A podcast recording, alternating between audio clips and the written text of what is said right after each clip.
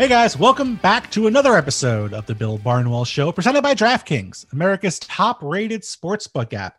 Today we have Brooke Pryor on the Pittsburgh Steelers beat and Mike Triplett talking about the New Orleans Saints, two fascinating teams in a tiny bit of turmoil. We're going to get to that, but first, before we get into today's episode, wanted to quickly tell you about another ESPN podcast hosted by my friend Mina Kimes. It's the Mina Kimes Show featuring her dog Lenny. Mina talks all things football every week with her unique brand of humor and insight. So go download and subscribe to Mina and her dog Lenny, as well, of course, as the Bill Barnwell Show on Apple, Spotify, or wherever you get your podcasts. And now, here's our show. All right, joining me now, as promised, here on the Bill Barnwell Show, regular contributor to the show, talking about all things New Orleans Saints, our beat writer covering the Saints at ESPN, Mike Triplett. Mike, how are you? Doing well. Thanks for having me. Always a pleasure to have you on, the foremost authority on all things New Orleans Saints. And Mike, I wanted to have you on. We were talking a little bit before we started today, and this is something I, I feel like I've noticed as well. So the Saints seem to be having the same season they've had each of the last two years. yeah. Uh, th- this is a, a team that is consistently very, very good. I think the standards are extremely high for the New Orleans Saints. But after a hot stretch, a long winning streak in the middle of the season, 2018, the team lost to the Cowboys. 2019, the team lost to the Falcons and then to the 49ers in that classic game last year on December 8th. And now, most recently, in week 14, lost to the Philadelphia Eagles and Jalen Hurts in his first NFL start, 24 21. And I don't know about you. You obviously have many more Saints fans following you than following me. But I would describe the reaction to this one loss from a team that is still 10 Yeah. and 3 as unrestrained panic. so Mike, let me let me ask you. Do you think that is an accurate representation of how Saints fans feel right now? And then following up, do you think that is a fair sentiment for them to have? Well, okay, the Saints fans is, is one category, and I will say that the success of this team has has created that. I mean, this is without question a Super Bowl or bust team. I mean, the Mhm. team is Super Bowl or bust. The fan base is Super Bowl or bust. It's the only thing they can be judged by. So, yes, a nine-game winning streak is not enough. You're not allowed to have a day like that. Um, one thing that would cure that would be a victory over the Kansas City Chiefs. Everything will Mhm. be perfectly fine if they do that. But I think that might play into it. I think a lot of people worried, oh no, you lost the gimme at Philadelphia and now you got the Chiefs. Is this a two game streak we're going to look at? Are we not going to be the number one seed? Um, and and then uh, and then of course, I mean the Saints' history of gut wrenching playoff losses. They're like the only team ever to to to twice go 13 and three and be a three seed. Mhm. Now they're in line to become the first ever number two seed that doesn't get a bye. so, um, you know, uh, look, the, the, the, everybody wanted that one seat bad because it means so much, uh, obviously, to get that bye and to, to host in the playoffs, and because Mhm. the, it's been a decade now of good teams that haven't made it through the playoffs. So that that leads to the panic. You say I completely agree with you. This season all of a sudden feels like the last two seasons where where you know uh, will they have enough gas left to you know Mhm. did they play their best football in November or can they finally play their best football in January? Mhm. From the from the big picture here, just thinking about what happened the moment Drew Brees, or when it was announced that Drew Brees was dealing with 11 broken ribs, and we knew Taysom Hill was going to take over at quarterback. Over those first four games, Atlanta, Denver, Atlanta, Philadelphia, three of those games on the road. If you had told Saints fans then, "Hey, you're going to go three and one Yeah. in those four games," do you think they would have taken that? And then maybe uh, because they were so good in those first three games, that having that fourth Yeah. loss was almost more disappointing. Yeah, no question. I mean, I think I said that to somebody just the other day. Yeah, T- Taysom Hill going three and one is, is everybody would have signed up for that. Um, and I do think I think it's the back to back. I mean, and, and first of all, it's the fact that you can't lose a game in, in this in this battle with Green Bay for the number Mhm. one seed, which means so much. But but I, I think it also is is is the looming specter of the Chiefs coming to town. Um, that they don't want this to be a, a two game losing streak. A, a win over the Chiefs, like I said, solves everything. But but it, it was concerning because that that was one more you're going to be able to put in the bank, and, and one that they should have been able to win. I I, I think what was disappointing is, you know, it, the, there was panic after that 49ers game last year too. That was mm-hmm. Uh, um, disappointing for another reason. But at the scene, at least the Saints looked good in that game. The Saints just looked so lousy at Philadelphia. Mm-hmm. I mean, Sean Payton has not bitten his tongue all week. I mean, Taysom Hill had one of his worst starts, but the offensive line had its worst game. The defensive line had its worst game that we've seen in a long time. It was just one of those true flat performances that that it wasn't just one loss on the record. It was, oh man, we were thinking the Saints team was getting ready to make a Super Bowl run, and, and they looked so lousy in that game. So, even more important than get back on a winning track is is inspiring confidence again. Was it the Falcons game last year where uh, yes. Didn't Sean Payton get engaged before the game? What, what, was the story of that game? I, am forgetting. Well, they they had the bye week the week before, yeah. So a lot of people were were critical of that, but but uh, which you know I didn't put a lot of credence into. But look, it is it, it is one of the unfortunate realities, and and I assume you could be talking to to our Steelers reporter Brooke Pryor and having this conversation right now. It's hard to do this for four straight months, six straight months if you include January and February um, the Saints' history is littered with those those those duds that come out of nowhere. Um, uh, but I imagine a lot of teams have that as well. Uh, but a very very apt comparison, a, a, game they just didn't show up for last year. So they've had one of those now two years in a row, and, and that Cowboys game in 2018, as you mentioned earlier. Very funny that you mentioned that because our other guest later on in the show is, in fact, our Steelers reporter, Brooke Pryor, talking about the Pittsburgh Steelers. Hilarious. I mean, you know, I you, just, you, must be you must be in the yeah. You don't you don't want to what you don't want to talk to Bills reporters this week. You don't want to talk to Chiefs reporters. Is this the downer episode of the Bill Barnwell show? They're all downer episodes in their own way. I don't know. I, mean, I, I think this is fascinating because I mean I have to watch. I have to cover every team. I have to listen to every team. I, I hear fans from every team. And I don't want to say Saints fans are spoiled. That's the wrong way to put it. But I think the expectations for these teams are so incredibly high that, you know, I mean, yeah. As someone who watches the Giants every week, you know, the Giants won one game against the Seahawks. And it was, wow, got everything figured out. Every move we made over the past three years is correct. Everything is great, you know. And I think with the Saints, it's almost the opposite, where the default is just, you know, if you don't win and win comfortably, if you, if you have an off week, suddenly that's proof that you're not good enough. And I mean, just, you know, every team in the league has an off week. The Chiefs have off. The Chiefs lost to the Raiders, who are not a great football team, a good team, but not a, you know, a dominant football team by any means. the Packers lost to, who did the Packers lose to earlier this year? Um, the, the Vikings. Vikings. They had a pretty yeah. bad loss to the Vikings. Yeah, it, it feels like everyone has a game or two like this each year, and maybe, you know, do do you think it's fair that the fans uh, of the Saints or the Steelers or any team like that, you know, that, that fans sort of yeah. latch onto that and say, okay, well, now we're doomed. I mean, it just seems like it's such a well, difficult I way to live. The Saints and the Steelers, I think the Saints and the Steelers are a good comparison in this mm-hmm. sense. Um, there's two things that that that make that happen to a fan base. Um, one is your expectations get high because you've been good for over a decade, which which is true with the Saints for the most part, without some blips on the radar. I mean, they've become one of these teams that just expects greatness. But two, there is very much a clock ticking on this team. I mean, I, I think the expectation is that this will be Drew Brees' last year. And because the salary cap is going to shrink unexpectedly next year, they're going to have some very it's going to be very very tough for them to keep all of these star players they've amassed on this team. So these last couple years have felt like a, a window closing, so to speak. Now they, they're so talented that they're going to continue to be competitive. Mm-hmm. Um, you know, I think even if Drew Brees retires and and they can't sign every one of their free agents this year, I still think everybody is going to expect this to be a playoff team next year. I agree.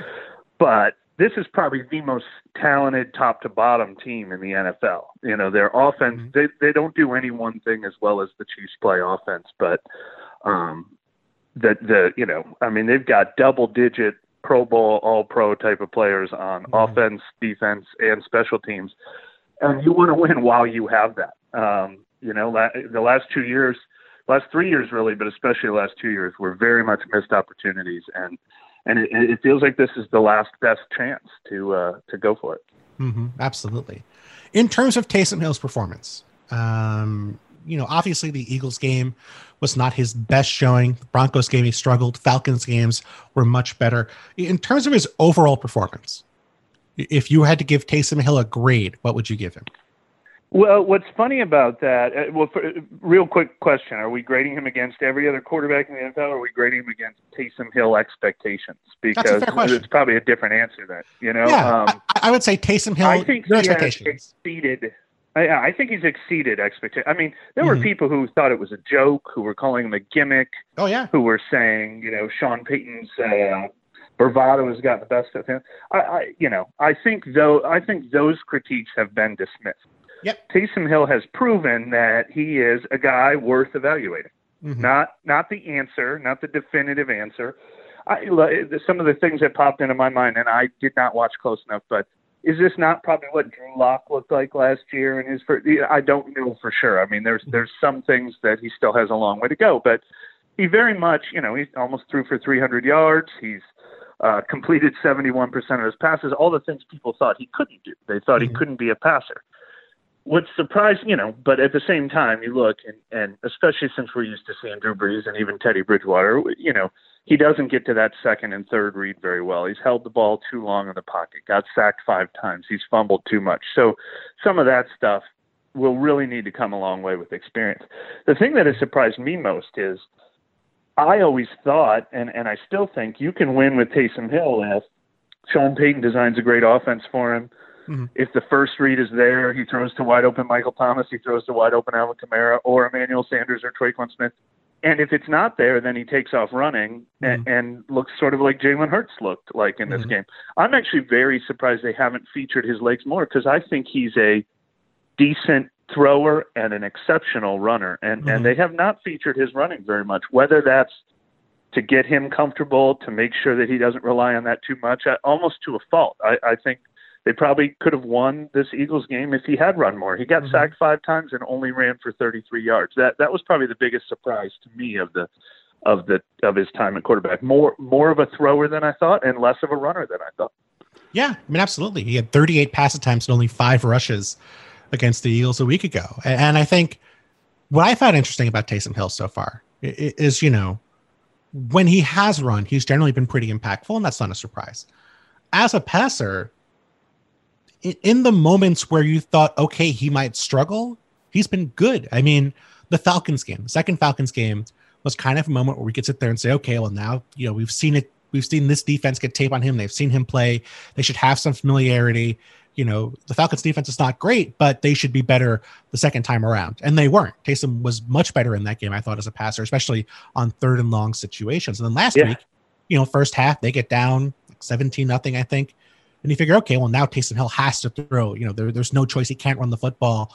Um, he's going to be, you know, he has to throw. The Eagles know he has to throw, and it's going to be messy. And he was much better in the second half than he had been in the first. I've made a lot of very solid throws. I mean, the game came down to a couple things here and there, and I think he, you know, with like that fourth and one back maybe, but overall, I mean, he was making throws downfield. He was moving the football as a passer.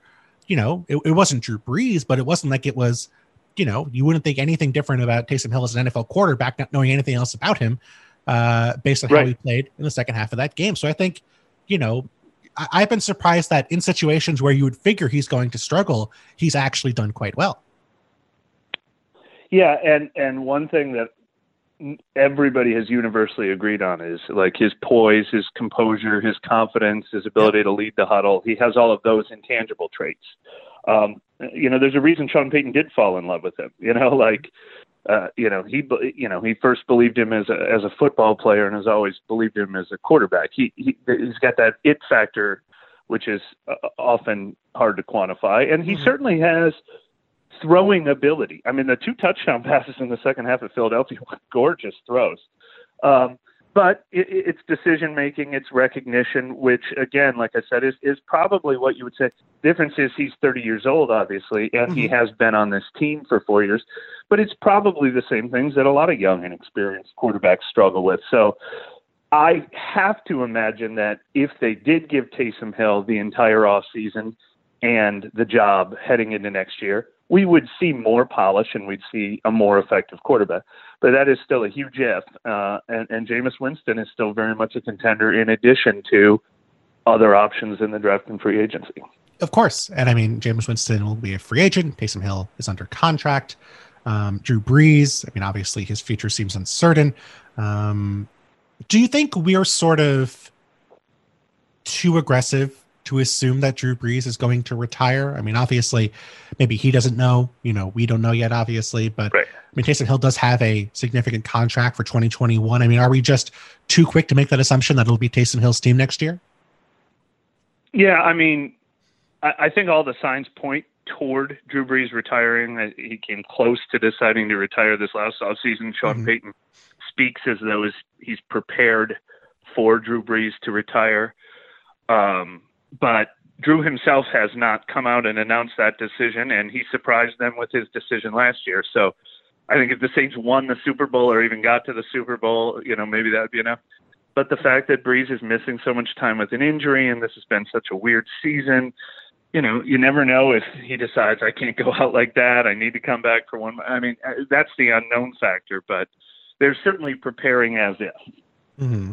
Yeah, and I think that's fair. I mean, and, and I think Taysom Hill has shown, you know, has done nothing to make Sean Payton change his mind if he thought Taysom Hill was going to be the guy next year. I mean, you know, even if Taysom Hill does not have maybe the long term, you know, uh, 15 year career on board just because he is so, you know, further along as opposed to other quarterbacks with his level of experience. I mean, it still seems like he's the guy and and how he's played this year you know ups and downs uh, still make me think that he's going to be that guy if drew brees does retire he he seems like i mean look Jameis winston is a fascinating part of this conversation i, sure. I think the saints are high on him i don't think the fact that they went with taysom hill means they didn't like what they saw from Jameis Winston. It, it was Hill's turn, as Payton said even again mm-hmm. this week he had made a commitment to him and and you know he was you know Hill had earned this he, he had done everything they asked for four years and and it was his turn to get this opportunity but um so Winston is very much another factor but I, I think Hill seems like a perfect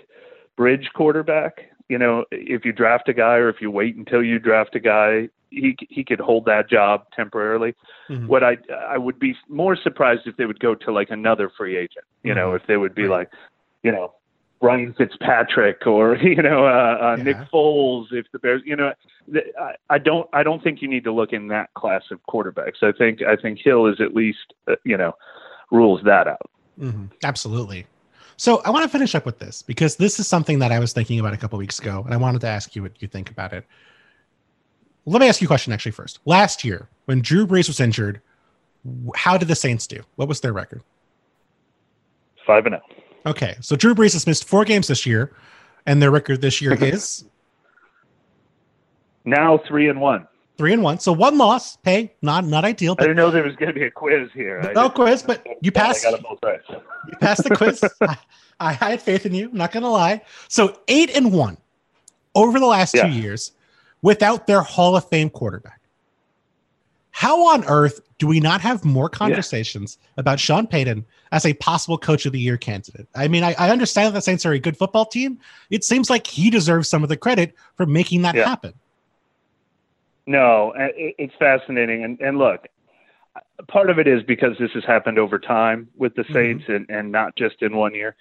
This, but but that really defines what this team has become during the stretch. If they win one more game, it'll be their fourth straight NFC South championship. They've won the most games in the NFL since 2017. They have the best record in the NFL.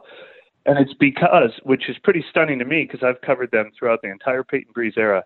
They used to be a team that threw for 5,500 yards, mm-hmm. 5,200 yards. If they lost Brees, they were sunk. They a lot of times had the number 32 defense. But now they can win games with a run game. They can win games solely because of their offensive line. They can win games 12 to 9 because of their defense. They can mm-hmm. win games because they've got the best special teams in the league. It it's really remarkable how they've reshaped this team.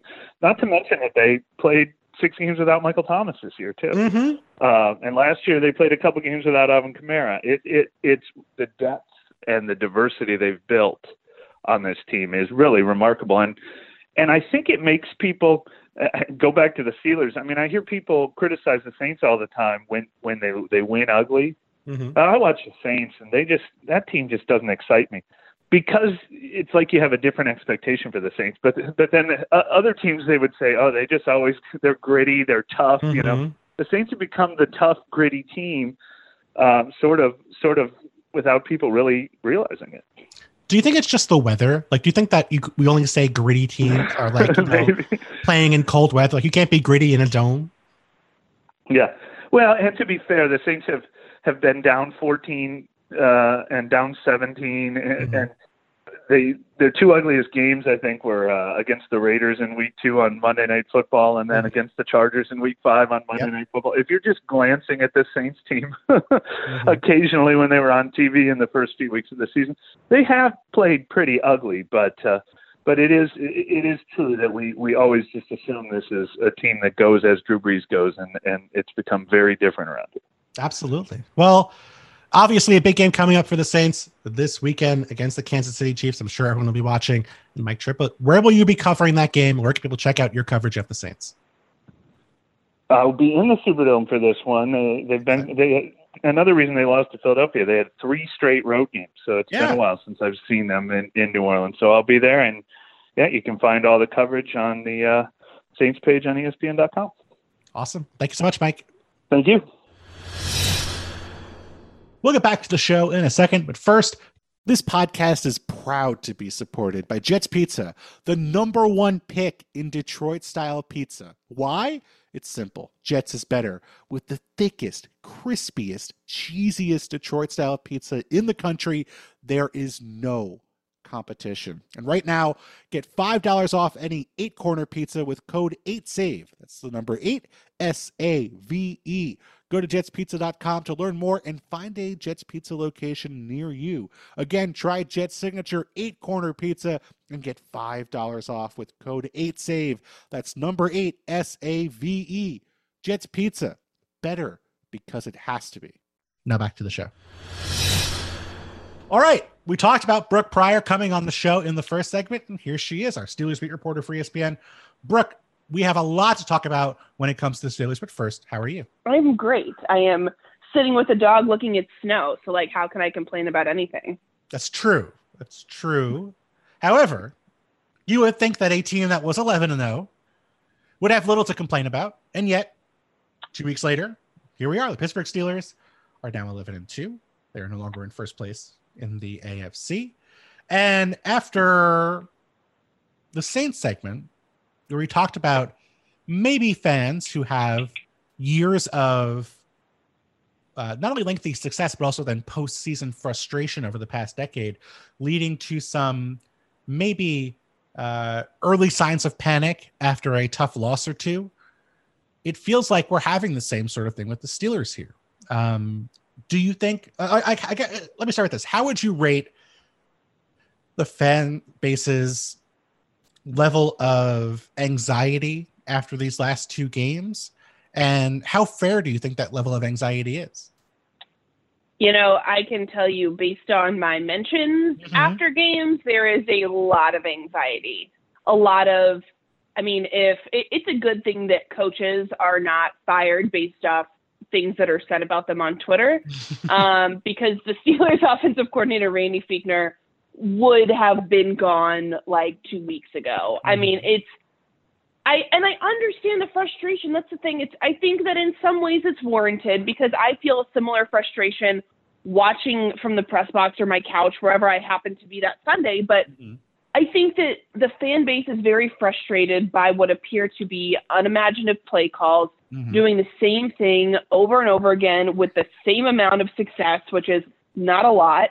Um, and I think that, that fans are just really tired of it. And they got a glimpse of what this offense can be early on when Matt Canada was being incorporated more his play calling, when mm-hmm. Ben was given the ability or maybe took the ability to draw the plays up in the proverbial dirt and just run no huddle. And it looked mm-hmm. really, really good.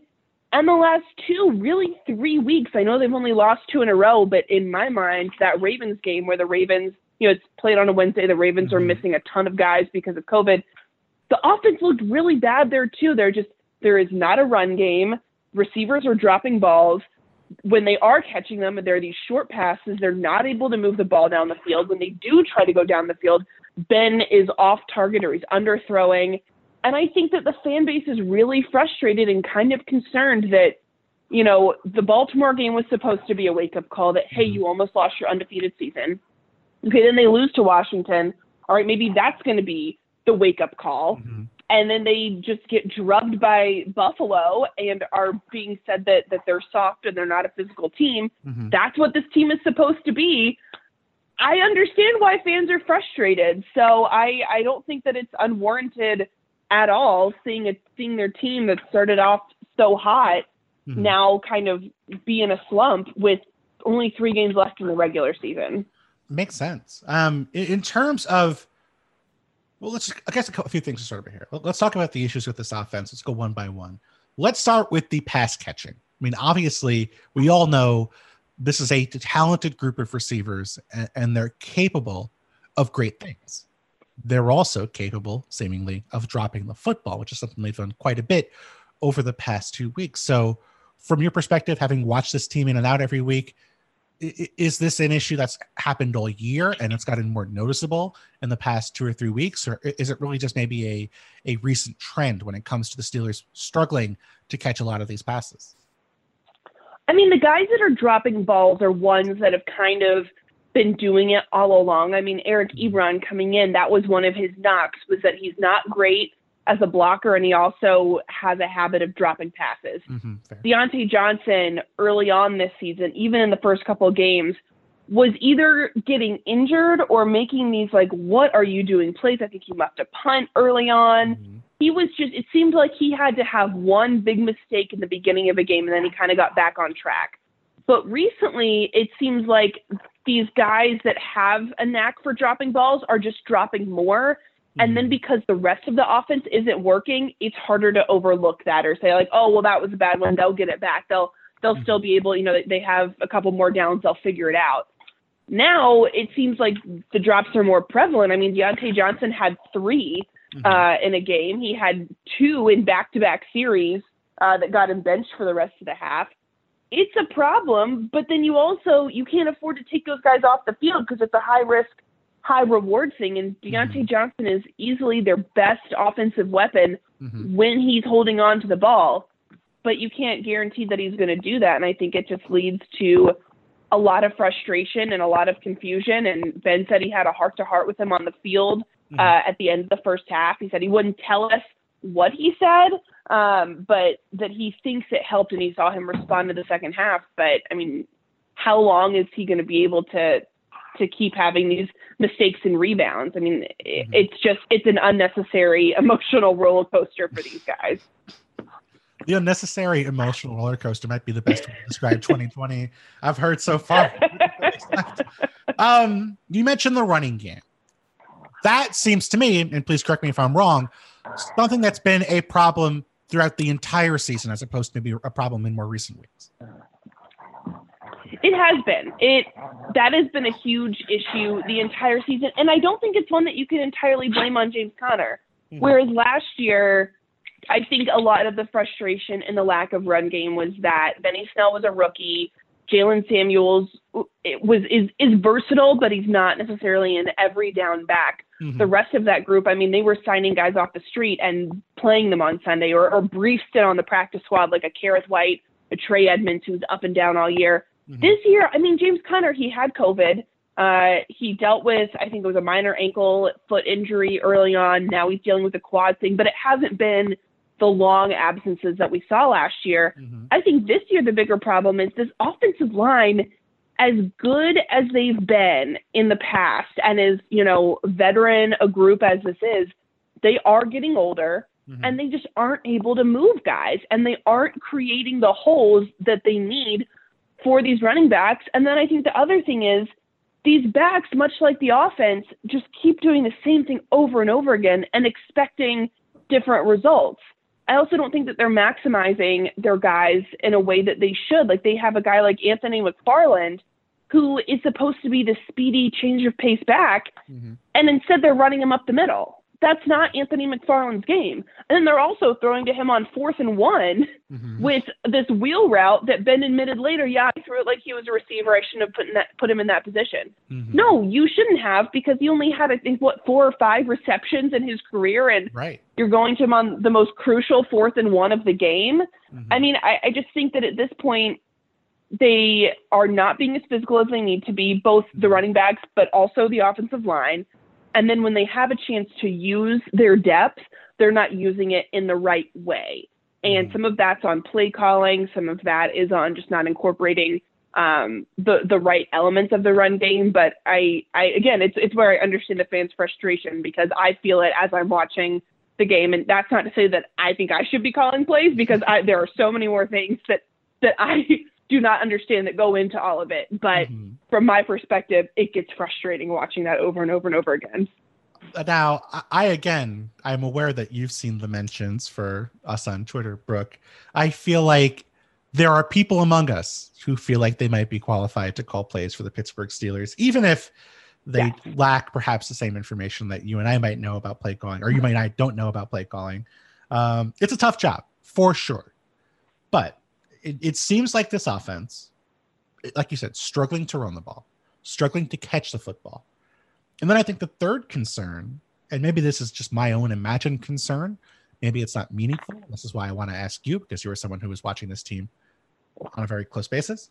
When it comes to Ben Roethlisberger, this offense has been really built around getting the ball out quickly, uh, avoiding sacks, avoiding hits for Roethlisberger, and then really not throwing the ball very deep. It's a lot of very short pass attempts, a lot of very quick pass attempts. Do you attribute that to a strategy to keep Ben Roethlisberger healthy? Do you can do you attribute that to possibly concerns about Ben Roethlisberger's ability to throw deep uh, after surgery at age 38? I, I mean, why do you think this offense ended up being constructed this way? And do you think there are reasons to be concerned about Ben, Roethlis, ben Roethlisberger's ability to work outside of that those confines for this offense? You know what I think is interesting is that we hear Mike Tomlin say all the time, we don't plan our fears. We don't exist in our fears. They just they don't if you listen to Mike Tomlin, he says we're we're not gonna worry about our fears. But it seems like in the way that they are managing Ben Roethlisberger this year, they are kind of living in their fears. Um, because of these quick pass attempts, trying to get the ball off quickly, he's having to get the ball off quickly because the offensive line can't sustain uh, a pocket for a long time. I mean, this uh, about, again goes back to the lack of physicality, the age there. I mean, he really has no choice but to get the ball out quickly. So Mhm. it, it is a testament. He has not been sacked very much this season, but that's also just kind of how this is working. But I think a lot about what Mike Tomlin said in training camp, where he said, you know, his spiral maybe wasn't quite as tight as he's seen it in the past. And then he was asked about that earlier this week, and he said, I don't remember having that conversation with you guys. I have so many. I can't remember that one. And it's like, well, I, mm, that might be true, but like that's kind of a notable one. We we don't usually talk about the mechanics of Ben's throws, and this is kind of important.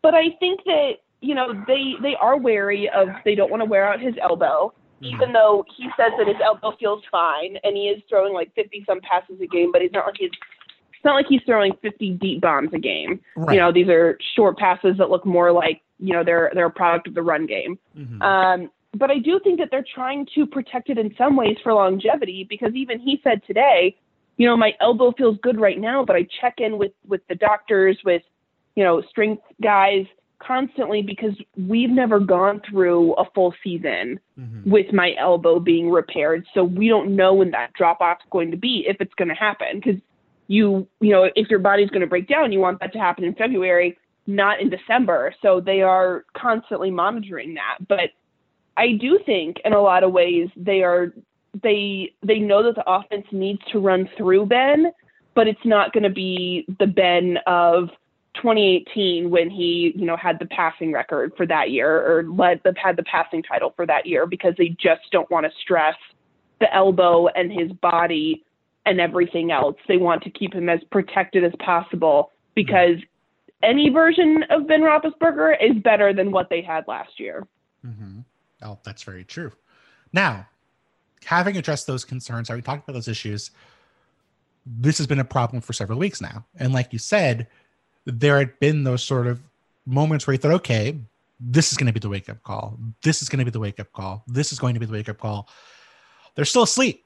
I mean, the last three games we've seen, they've been asleep for the vast majority of those contests. So, having talked about those concerns, having talked about wanting to keep Ben healthy for the remainder of the season, having talked about the issues using personnel appropriately, the changes throughout the year when it's come to maybe who's making the decisions and what plays to call. Having lost two straight, having nearly lost three straight, with a difficult schedule after this week, the Bengals game on Monday night, you'd figure not especially tough. Uh, but the Colts and the Browns to finish the year, still a viable path to the first overall seed, especially if the Chiefs lose to the Saints this Sunday. Brooke, what do you think is going to happen with this offense? Do you expect them to make changes and, and change their style, or do you think they're going to sit here and say, "Hey, uh, we have the right idea, and if we just stick with what we do and just execute it better, we're going to be fine"? Yeah, I mean, I that's what I kind of expect. I don't think that we're going to see a drastic change in the Steelers from the Monday night game or the Sunday night game against the Bills to Monday mm-hmm. night against the Bengals. I just I don't think that we are at the point in the season where we're going to see them feel the need to have this drastic overhaul, especially because what they were doing in or a form of what they were doing obviously worked for 10 11 games. Um, I think that they just need to get back to that. And maybe that means get back to just catching the ball, you know, just just some basic things like that because it was working. But you also have to figure defenses are starting to figure that out. They do need to stretch the ball down the field a little bit more. But this team has been, and, and talking with Mike Tomlin and Ben Roethlisberger and Randy Fichtner, they feel like this offense in its form right now is fixable. It might not necessarily be an easy fix, but it is fixable and it's not going to require, you know, rewriting everything at this point and blowing it up with three games left in the regular season. Mm-hmm. Um, I do think this is where they will have this having a full week to prepare and even an extra day because it's a Monday night game right. is really going to help out after doing three games in 12 days. You know, when they have things like the jet motion and stuff like that, the things that Matt Canada really likes to add in the misdirection, mm-hmm. those are, are techniques and things that you really need to practice to get the timing down right. And when you have these short weeks of practice and different, you know, okay, we're going to play Thursday. No, we're going to play Sunday. Just kidding, Monday. All right, fine, Wednesday. Changing things up like that, you don't have the same time to get the rhythm down. Mm-hmm. And so I think that having this full week is really going to fix some of that stuff.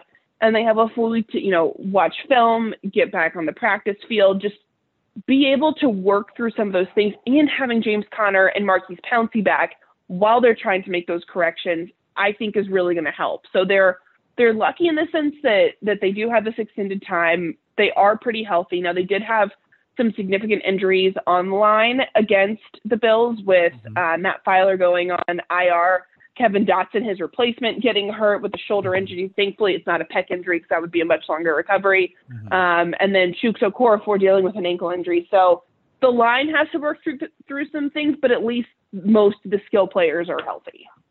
I mean, you know, you mentioned having that extra day of preparation and more time to prepare and having three games in 12 days. This is a team now where realistically they haven't had their bye week all season. And we've mm-hmm. sort of had this in the back of our heads of, okay, they're not going to get this rest. But there's always been that sort of thing hanging over it of, oh, well, as long as they're the number one seed, they're fine because they'll get their week off before the postseason. I mean, do you think some of this just comes down to the Steelers being tired after such a, a bizarre, strenuous season? Yeah, and you know what? I think that they are really hesitant to say that that is contributing to it just because this team takes, you know, Mike Tomlin's tone and attitude and the standard mm-hmm. is the standard, no excuses kind of thing. But I think that not only is there a physical toll of being tired, I think the mental toll is also something that we don't talk enough about, especially going back to that Wednesday game that gets moved around because I think the Steelers felt like at that point enough is enough. And yes, they understand that there are much bigger things in the world going on than football. Sure. But it's also okay to be frustrated about your own situation. And the guys I heard from, you know, they were frustrated because that the game on Thanksgiving, they're supposed to play Thanksgiving night, and then they were going to be off, I believe it was until the following Wednesday. It was a longer break than they would normally get after a Thursday game. And Mike Tomlin told them, hey, this is to make up for the fact that we didn't really have a bye. This is your mini bye. Spend time with your families, get your bodies right. Just like mm-hmm. take a load off, recalibrate for down the stretch. And I think that in a situation like that where you look forward to something in that way and like, okay, we didn't get a bye week, that stinks, but here's our silver lining. We're going to get a break after the Thanksgiving game. We're going to reset and then we're going to be good to go down the stretch. Mm-hmm. And then not only do they not get that, but their game has changed a handful more times and they're having to constantly change their plan. They're having to, okay, we're going to start our 48 hour process on Sunday. Just kidding. Now we're going to start it on Monday. Like, I just think that all of that upheaval, that's a lot to deal with. And then you add in the injuries that they've had to guys like Bud Dupree, who he's really the glue guy for this locker room on offense and defense. I mean, every you talk to anybody on this team, they love Bud Dupree and mm-hmm. him going down and tearing his ACL.